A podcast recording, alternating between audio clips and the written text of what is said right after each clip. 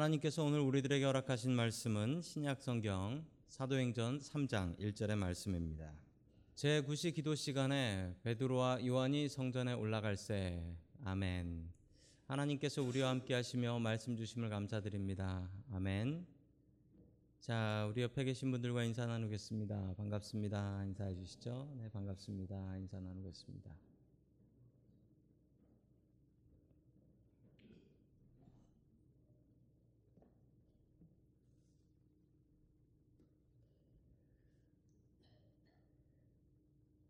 앞으로 12월까지 우리 사도행전의 말씀을 통하여 같이 은혜를 받기를 원합니다. 에, 어느 양복 입은 신- 신사가 길을 걸어가는데 옆에 거지가 있는 거예요. 에, 거지가 있는데 그 신사가 그냥 지나가 버렸습니다. 쑥 지나가 버렸어요. 자, 그러자 이 거지가 갑자기 이 신사를 쫓아오면서 얘기했습니다. 저 아저씨, 아저씨, 아저씨 지갑 흘리시지 않으셨어요? 하면서 지갑을 들고 오더래요. 그러니까 이 신사가 내 지갑이 맞나라고 주머니를 뒤지면서 주머니에서 뒤져보니까 어, 자기 지갑이 있는 거예요. 그래서 내 지갑은 여기 있는데 아, 물어봐줘서 고맙습니다 라고 얘기하니까 이 거지가 뭐라고 얘기했을까요? 지갑이 있으면 500원.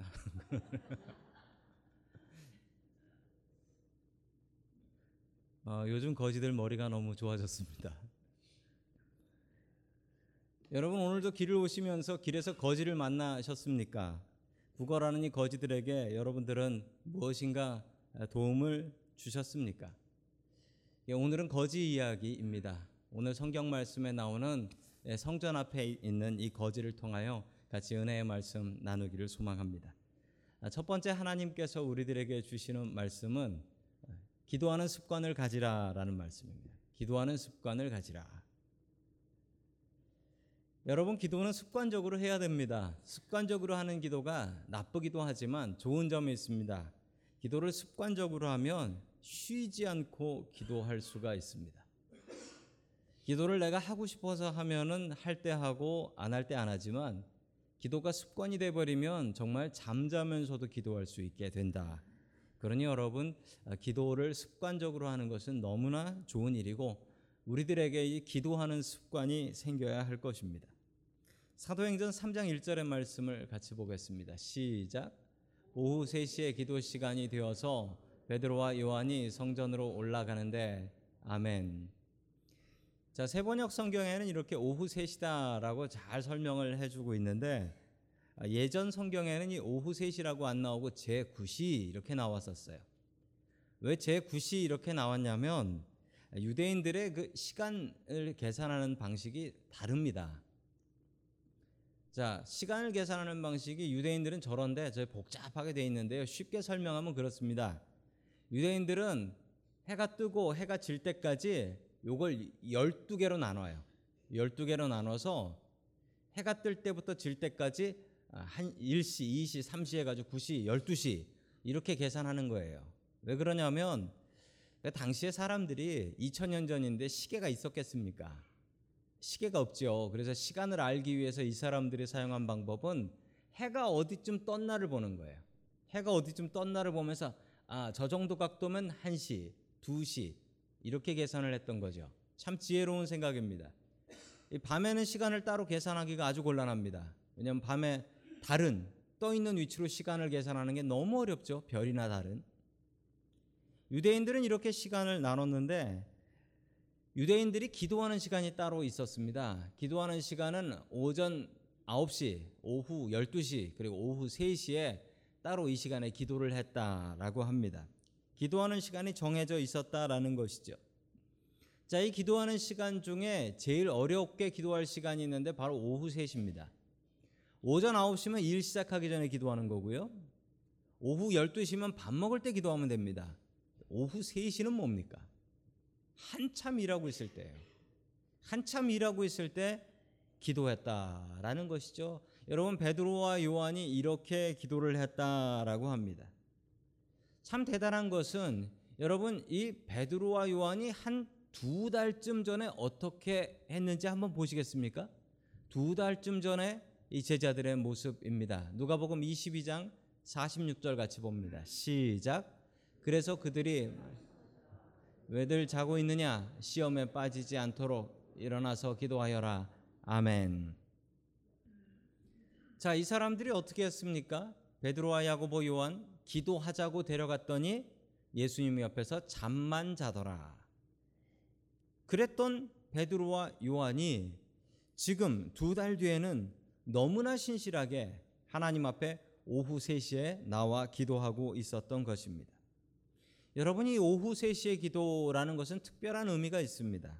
오후 3시의 기도는 우리의 삶 속에서 우리가 일하면서 기도하는 그 기도입니다. 우리의 삶 속에 기도가 습관이 되어서 들어왔다라는 것입니다. 여러분 기도에 습관이 있어야 됩니다. 큰 믿음 가진 사람이라는 사람들이 있습니다. 믿음이 저 사람은 믿음이 커. 반대로 저 사람들은 믿음이 작아라고 이야기하는 사람들. 여러분 믿음을 어떻게 볼 수 있습니까? 우리가 저 사람 큰 믿음이다, 작은 믿음이다라고 얘기할 때는 그 사람에게 기도의 습관이 있느냐 없느냐를 보는 것입니다. 그 사람에게 늘 기도하는 습관이 있으면 그 사람은 믿음이 큰 사람입니다. 반대로 그 사람에게 기도하는 습관, 말씀 보는 습관, 예배하는 습관이 없으면 그 사람은 믿음이 적은 사람 같다라고 우리는 이야기하게 되는 것이죠. 여러분 기도의 습관이 있어야 됩니다. 오늘 놀라운 기적이 오늘 성경 말씀에서 일어나게 되는데 그 기적의 시작에는 무엇이 있었냐면 기도의 습관이 있었습니다. 기도하지 않던 베드로와 요한이 오후 3시 그 귀한 시간에 그 더운 시간에 예루살렘 성전에 올라가서 기도했습니다. 우리에게도 이런 습관이 있어야겠습니다. 거룩한 습관, 기도하는 습관이 우리들에게 있기를 주의 이름으로 간절히 축원합니다. 아멘. 두 번째 하나님께서 우리들에게 주시는 말씀은 믿음의 눈으로 세상을 보라라는 말씀입니다. 믿음의 눈으로 세상을 보라. 여러분 행복한 거지를 보신 적이 있습니까? 길에서 구걸을 하는 거지가 있는데 어 보니까 나보다 더 행복해 보여. 이런 거지 보신 적 있으세요? 아마 없을 겁니다. 왜냐하면 거지가 너무 행복하면 돈을 안 줍니다. 돈을 안 줘요. 매년 연말이 되면 저희 교회에서 선물 꾸러미를 들고서 저 노숙인들 캠프 치고 사는 그 freeway 나오는 엑시 있는데 거기에 갑니다. 그런데 거기 가 보면은 거기 행복한 거지들이 있습니다. 그분, 그분들이 평소에 생활할 때는 뭐 자기네들끼리 웃기도 하고 농담도 하고 행복해 보여요. 그런데 그분들이 이제 길에 나와서 그 구걸을 하실 때는 최대한 불쌍한 표정을 짓습니다. 왜 그럴까요? 너무 행복하면 사람들이 돈을 안 줘요. 그래서 나가서 일할 때는 꼭 그렇게 불쌍한 표정으로 구걸을 하십니다. 거지들이 갈수록 똑똑해지는데 작년에 아주 유행했던 거지들 사인. 여러분 거지들 사인들 있잖아요. 사인판을 들고서 돈 달라고 하는데 여러 가지 얘기들이 있어요. 뭐 홈리스, not hopeless 뭐 이런 말도 있고요. 먹을 거 좀 주십시오. 뭐 이런 얘기도 있고. 그런데 작년에 아주 유행했던 사인이 있었습니다. 저 거지가 들고 계신 건데 예, 한글로 하면 이렇습니다. 1달러를 주지 않으면 트럼프를 찍겠다라는 공갈 협박. 저거 사방에서 거지들이 저거 들고 있었었어요. 사방에서.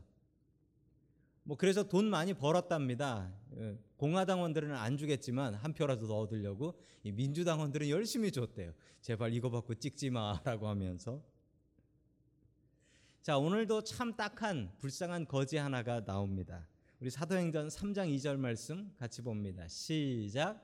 나면서부터 못 걷는 사람을 사람들이 떠매고 왔다. 그들이 성전으로 들어가는 사람들에게 구걸하게 하려고 이 목 사람을 날마다 아름다운 문이라는 성전 문 곁에 앉혀 놓았다. 아멘. 저는 이 말씀을 보면 생각나는 일이 있습니다. 저희가 어렸을 적에 저희 동네에 시장이 있었는데 그 여러분도 아시잖아요. 시장 바닥이 얼마나 더럽습니까? 시장 바닥에 그 생선 파는 집 생선 물이 그냥 나와 가지고 얼마나 더러워요. 거기에 그 거지 한 명이 계셨는데 그 보니까 어느 분 어느 분이 그 봉고차를 이렇게 실어 날라 주세요. 실어 날라 주셔서 거기다 시장에 내려다 주면 그 항상 찬송가 그 인내하신 구세주여를 부르면서 이 거지분이 다리가 없는 것 같아요. 그래서 다리에 바지가 아니라 타이어 튜브를 이렇게 꿰매 가지고 만든 바지 같은 것을 입고 이렇게 기어 다니셨어요.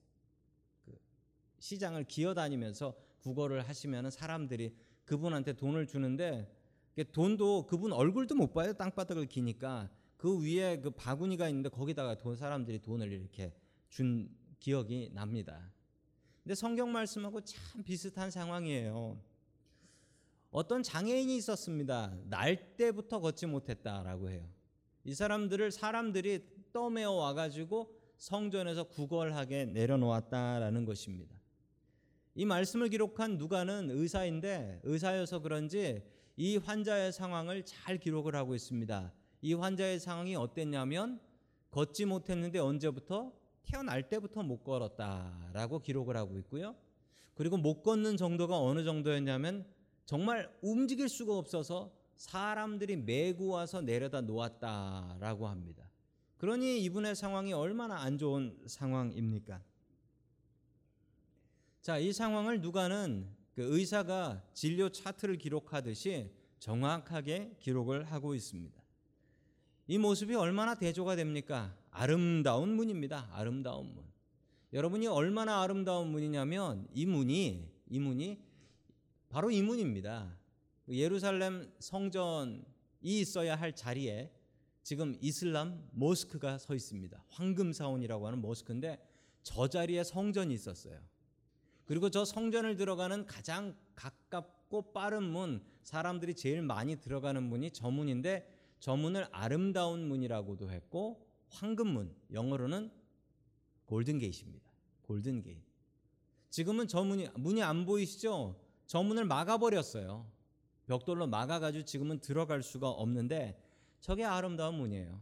저걸 왜 황금문이라고 불렀냐면 저걸 뭐 황금으로 지은 건 아닌데 햇볕이 저 반대편에서 나면은 저 문이 황금이 빛나는 것 같이 아름답게 빛났다라고 해서 저 문을 황금문이라고 불렀습니다. 그리고 아름다운 문 혹은 미문이라고도 불렀던 것이죠.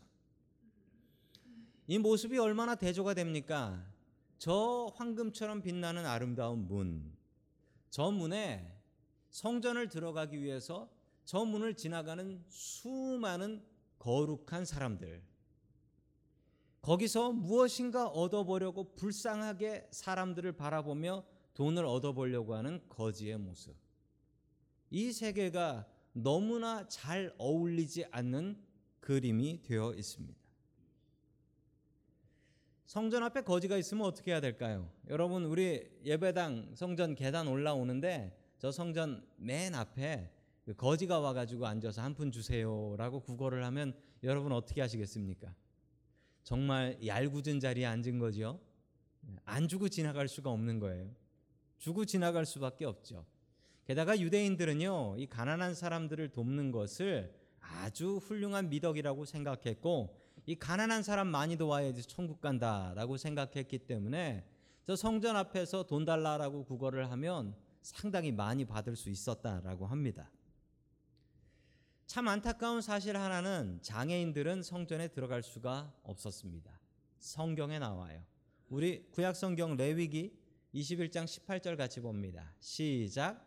몸에 흠이 있어서 하나님께 가까이 나아갈 수 없는 사람은 눈이 먼 사람이나 다리를 저는 사람이나 얼굴이 일그러진 사람이나 몸의 어느 일부가 제대로 생기지 않은 사람이나 아멘. 이 앞하고 이 뒤에 수많은 리스트가 나오는데 이런 사람들은 어떻게 되냐면 성전에 들어가지 못합니다. 장애인은 성전에 들어가지 못해요. 이 장애인의 나이가 40이라고 하는데 언제부터 성전 앞에 나와서 이 구걸을 했는지는 알 수가 없습니다. 그러나 정말 마음 아픈 사실은 그 아름다운 성전에 이분은 들어갈 수가 없다는 사실입니다. 들어가서 볼 수가 없어요. 아마도 이분에게 큰 소원 하나가 있다면 성전에 한번 들어가 보고 싶다라는 소원일 것입니다. 바로 이 이야기에 나오는 이분이 아름다운 문 앞에 있는 거지 미문 앞 거지입니다. 자, 오늘도 변함없이 국어를 하고 있습니다. 사도행전 3장 3절 말씀 같이 봅니다. 시작. 그는 베드로와 요한이 성전으로 들어가려는 것을 보고 국어를 하였다. 아멘. 자, 성전에 들어가는 것을 보았다라고 하는데 여러분이 보았다라는 말이 한국말로는 다 보았다예요. 그런데 이게 영어로만 해도 참 많이 달라요. 이 보았다라는 게 영어 성경으로 보면 see, saw라고 나와요. saw. 보았다라는 뜻이죠. 자, 이게 히브 예, 헬라어로 보면은 에이도라는 말입니다. 에이도. 이 말의 뜻은 그냥 초점을 잃고 멍하니 봤다라는 거예요. 영어로도 see, 봤다라는 것은 뭐 관심 있게 봤다라는 게 아니라 지나가는데 슉 지나가는데 내가 그냥 봤다라는 얘기입니다. 자, 오늘도 멍하니 사람들을 바라보며 이 눈을 마주쳐야 돈을 주니까 그 멍하니 불쌍한 표정 지으면서 돈을 얻기 위해서 바라보았다라는 것이죠. 자, 계속해서 4절의 말씀 봅니다. 시작. 베드로가 요한과 더불어 그를 눈여겨보고 그에게 말하였다. 우리를 보시오. 아멘. 자, 한글 성경에는 그냥 역시 또 봤다는 거예요. 눈여겨봤다라는 건데 영어로는 at이라고 나옵니다. 영어로만 해도 at이라고 하면 관심 있게 빤히 쳐다보는 것을 at이라고 합니다. 예, at이라고 그래요. 자, at이라고 하면은 빤히 쳐다봤다라는 말인데 이게 헬라어로는 아테니조라는 말이에요. 아테니조. 이 말의 뜻 역시 사람을 관심 있게 바라본다라는 뜻입니다. 여러분 이 거지는 오늘도 일하러 나왔습니다. 먹고 살기 위해서 사람들을 멍하니 바라보았습니다. 괜히 아는 사람 만나면 부끄럽기나 합니다. 그래서 그냥 돈 얻기 위해서 멍하니 사람을 바라보고 있는 모습입니다. 먹고 살기 위해서. 베드로와 요한의 눈은 조금 달랐습니다. 베드로와 요한이 이 거지를 눈여겨서 바라본 이유는 뭘까요? 저 사람 불쌍하다. 저 사람 고쳐줘야겠다라는 마음을 가졌던 것이죠. 여러분 이렇게 베드로와 요한이 이 거지를 관심 있는 눈으로 바라본 이유는 그들에게 믿음이 있었기 때문입니다. 베드로와 요한은 믿음이 있었기 때문에 주님께서 원하시면 이 사람을 고칠 수 있어라는 그 마음이 있었기 때문에 그를 바라본 것입니다. 여러분 이 둘의 차이는 무엇입니까? 여러분 거지와 베드로 요한의 공통점이 있어요. 공통점은 뭐냐면 돈이 없다라는 게 공통점이에요. 다른 점이 있습니다. 다른 점은 베드로와 요한에게는 하나님을 믿는 예수님을 의지하는 믿음이 있었다. 이것이 다른 점이었습니다.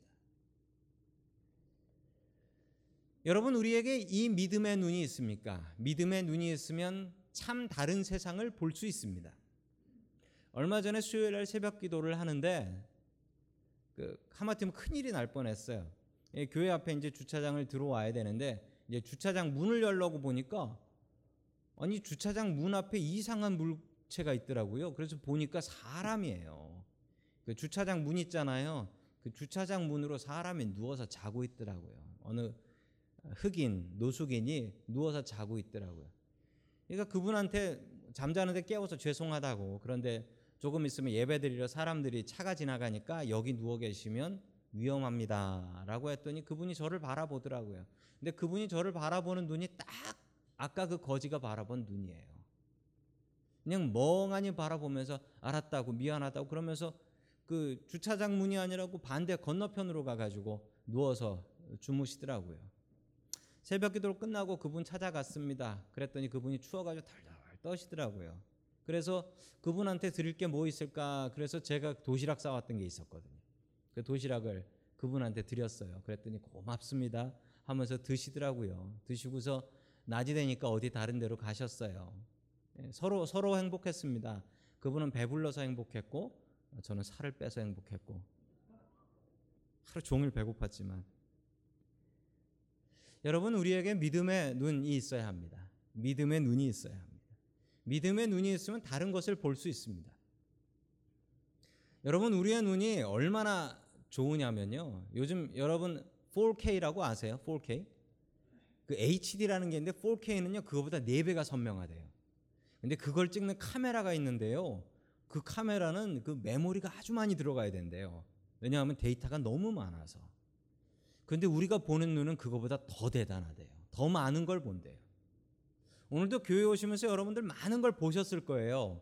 근데 사람 눈이요 어떻냐면 정말 많은 것을 본대요. 사람은 이렇게 좋은 그 카메라를 만들 수가 없대요. 사람 눈처럼. 근데 중요한 건 그 많은 것을 보지만 사람들은 그 중에서 자기가 볼 것만 가려서 본다는 거예요. 그리고 자기가 보면서 바로 해석을 한대요. 저건 이런 거야, 저건 이런 거야. 사람들이 보는 것을 믿는 것 같습니다. 그런데 심리학자들은 이렇게 얘기합니다. 사람들은 보는 걸 믿는 게 아니고 자기가 믿는 것을 본대요. 수많은 것 중에 자기가 믿는 것을 아, 저건 맞아, 저건 맞아. 그러면서 저건 받아들이고 자기가 믿지 않는 것을 저건 아니야 그러고 그냥 안 본 것처럼 넘어가 버리대요. 여러분 그게 사람입니다. 사람은 믿는 대로 본대요. 믿는 대로. 자기가 보는 것을 믿는 게 아니래요. 여러분 우리에게 믿음이 있으면 다른 세상을 볼 수 있습니다. 거지는 그 거지의 눈으로 어디 돈 줄 사람이 없나 어떻게 먹고 살지를 봤고 믿음이 있었던 베드로와 요한은 저 사람 고쳐야겠네. 고칠 수 있네. 하나님께서 함께 하시면 할 수 있네. 다른 세상을 보았던 것입니다.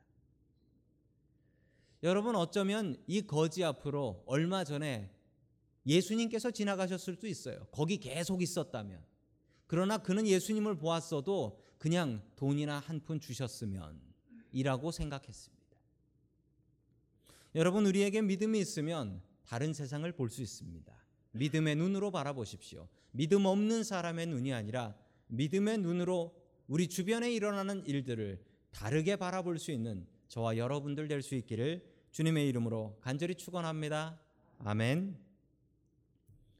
세 번째 마지막으로 하나님께서 우리들에게 주시는 말씀은 부족해야 기적이 일어난다라는 말씀입니다. 부족해야 기적이 일어난다. 우리 사도행전 3장 6절의 말씀을 같이 봅니다. 시작. 베드로가 말하기를 은과 금은 내게 없 내게 있는 것을 내게 주나니 나사렛 예수 그리스도의 이름으로 일어나 걸으시오 하고 아멘. 자, 은과 금이 없었다라는 것은 베드로가 돈이 없었다라는 것입니다. 예수님이나 베드로나 돈 없으셨던 것은 똑같았습니다. 여러분 그런데 베드로에게 변한 것이 있었습니다. 그것이 무엇이냐면 베드로에게는 믿음이 생겼습니다. 여러분 예전에 베드로의 모습은 어땠습니까? 오병이어 기적 때 베드로는요. 예수님께서 저 사람들을 먹여라라고 이야기하니까 베드로가 이렇게 얘기했습니다.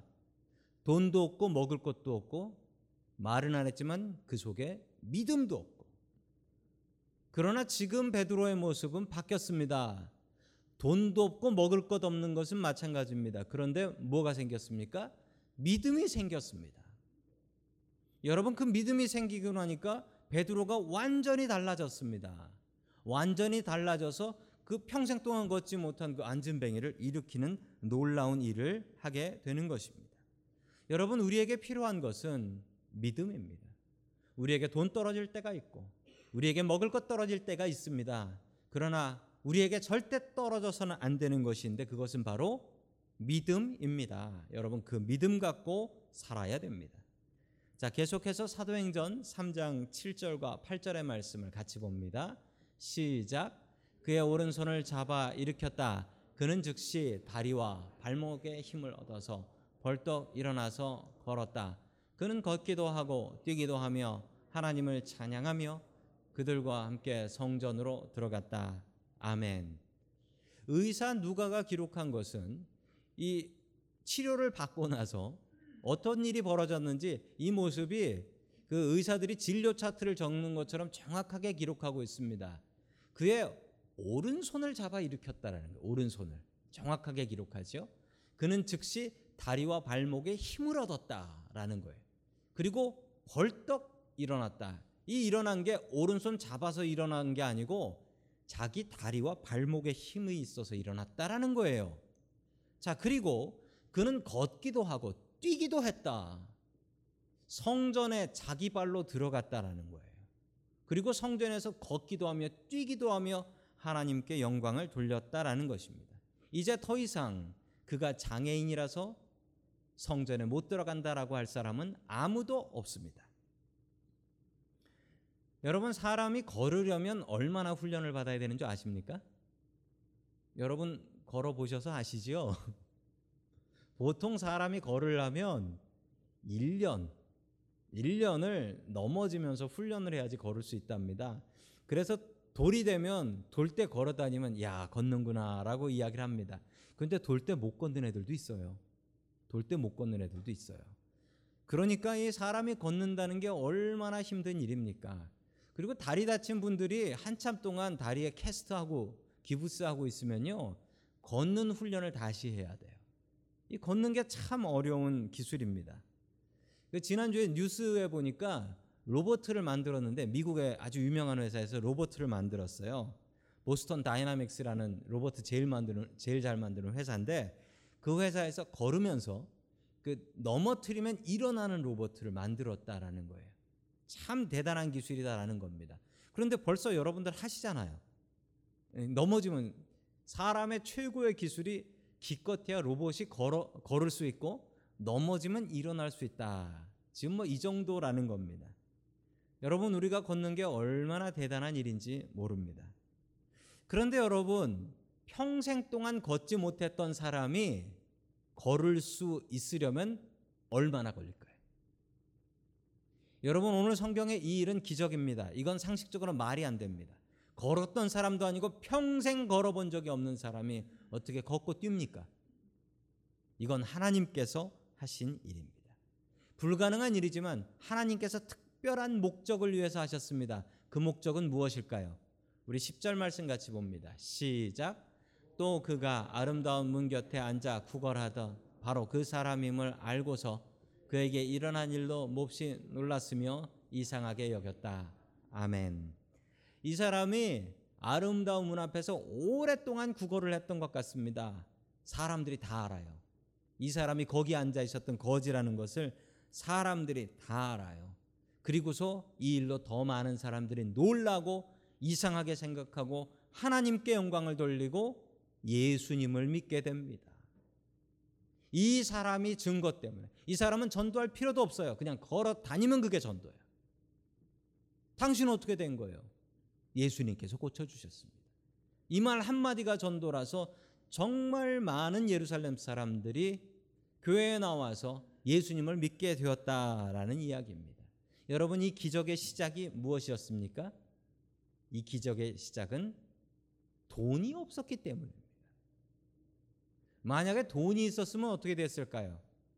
이 거지가 돈 달라고 하니까 베드로가 주머니에서 돈을 꺼내 줬다. 끝. 이렇게 끝날 얘기예요. 그런데 돈이 없으니까 이 기적이 생긴 것입니다. 여러분, 기적의 시작은 부족함입니다. 내 주머니가 가득 차 있는데 어떻게 기적이 있습니까?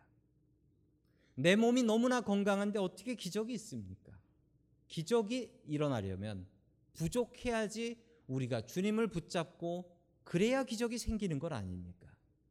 여러분에게 부족함이 있다면 여러분 그때가 여러분이 기적을 보실 시간입니다. 그때 더 열심히 기도해서 여러분들 기적을 보셔야 됩니다. 제가 한국에 있었을 때 그 영락교회에 계셨던 권사님 한 분이 계셨습니다. 그 권사님은 부자입니다. 아주 많이 부자입니다. 그분은 강남에 큰 집이 있습니다. 그런데 분당에 또 큰 아파트 하나를 분양받아서 이 강남에 있는 집은 다른 사람에게 전세를 줘버리고 그리고 자기는 분당에서 산다라고 하셨습니다. 참 부자였고 뭐 하던 분인지는 모르겠어요. 그리고 자식도 잘 키워놔서 자식도 큰 회사 잘 다니고 있고 뭐 다들 성공했어요. 부족한 게 없는 분이었는데 그분에게 어느 날 난소암이라는 게 걸렸습니다. 난소암. 그것도 말기. 병원에서는 치료하기 힘들다라고 했습니다. 제가 그분을 처음 만났을 때 그분은 그 병원에서 항암 치료, 키모테라피를 받고 계셔서 여자분이었는데 머리가 하나도 없이 대머리셨어요. 그리고 모자를 모자를 쓰고 교회를 나오셨어요. 구역장 모임에 나오셨는데 우리 그때 구역장들이 참 열심히 기도했던 기억이 납니다. 열심히 기도하고 또 열심히 치료를 받았는데 기적과 같은 일이 벌어졌어요. 병원에서는 가망 없다라고 했는데 이분이 완치가 되셨어요. 깨끗하게 치료가 되셨습니다. 그리고 한 10년쯤 전인데 저랑은 계속 기도 제목 주고받고 기도해드리고 그랬었던 분이어서 10년, 10년쯤 전이었는데 저희 교회에다가 감사 헌금도 보내주신 적이 있었습니다. 그분이 몇 달 전에 갑자기 제 전화기 그 카카오톡에 이름이 뜨는 거예요. 갑자기. 그래서 연락을 했지, 연락을 드렸죠. 연락 드려서 반갑게 인사를 했습니다. 아직도 건강하시냐고 그랬더니 아직도 너무 건강하다고. 그 근처에 있는 병원에 병원에 다니면서 그 암 환자들을 전도하고 있다고. 아, 당신도 나처럼 치료받을 수 있다고. 그러면서 전도하신다는 거예요. 지금 연세가 80이 되셨습니다. 한참을 이야기하면서 그 권사님이 자기 간증을 하셨어요. 어떤 간증이었냐면 자기가 부족한 게 없이 살았다라는 거예요. 근데 난소암이 생기면서 하나님을 더욱더 의지하게 되었다. 그리고 우리 가정도 내가 아프면서 하나 되어서 기도하고 더 열심히 교회 다니게 되었다. 그러면서 복 받았다라고 하면서 말씀해 주셨는데 그 말씀은 못 드렸는데 제 아들이 이혼을 했었어요. 그런데 이 일이 있고 나서 더 열심히 기도하다가 더 믿음 좋은 정말 믿음 좋은 며느리 다시 얻어서 행복하게 살고 있습니다. 그리고 그 방황하던 손자도 열심히 공부해 가지고 그 미국 유학을 갔다고 어디로 갔냐고 했더니 샌프란시스코 유학 갔다고 그래 가지고 졸업하고 나서 취직을 구글에 했다고 예, 시간 꼭 내서 교회 한번 가라고 하겠다고 말씀해 주셨습니다. 참 감사했습니다. 그런데 그분의 간증에 하신 말씀 요약은 이거예요. 부족해서 기적이 생겼다. 참 말도 안 되는 이야기지만 부족해야 기적이 생깁니다. 여러분에게 부족함이 있습니까? 그 부족함을 주신 분이 아마도 하나님이실 것입니다. 그 부족함을 가지고 하나님 앞에 가지고 나오십시오. 그리고 기도하십시오. 그때 하나님께서 여러분들에게 기적을 베풀어 주실 것입니다. 부족할 때 더욱더 하나님을 의지하는 저와 성도 여러분들 될 수 있기를 주의 이름으로 간절히 축원합니다. 아멘.